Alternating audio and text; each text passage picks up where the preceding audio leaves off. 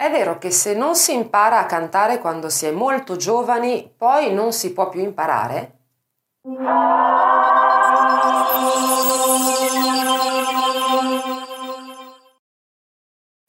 Molti adulti pensano che eh, se si supera una certa età è impossibile imparare poi a cantare, cioè qualcosa che o si fa quando si è molto molto giovani, addirittura piccoli, altrimenti non c'è verso di poter imparare a cantare in età adulta. Questo è assolutamente falso.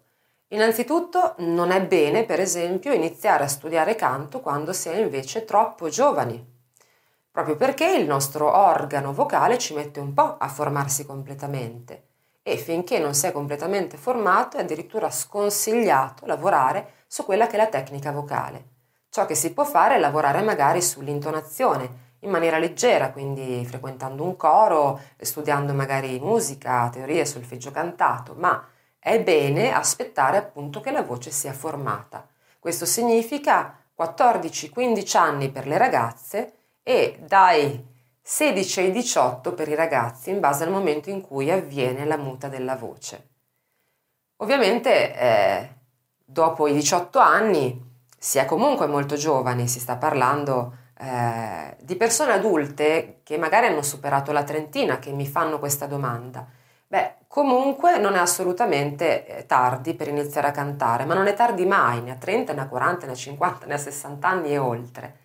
L'unica differenza sostanziale che esiste tra l'imparare a cantare quando si è più giovani e l'imparare a cantare quando si è un pochino più maturi è che molte volte capita di dover smontare una serie di cattive abitudini che si sono radicate nel tempo, a partire dalla eh, cattiva abitudine di respirare magari nella maniera scorretta, quindi utilizzando una respirazione superficiale, alta, clavicola- clavicolare e basta, oppure eh, altri vizi che, eh, che si usano senza rendersene conto quando si canta, quindi vizi di emissione, di postura.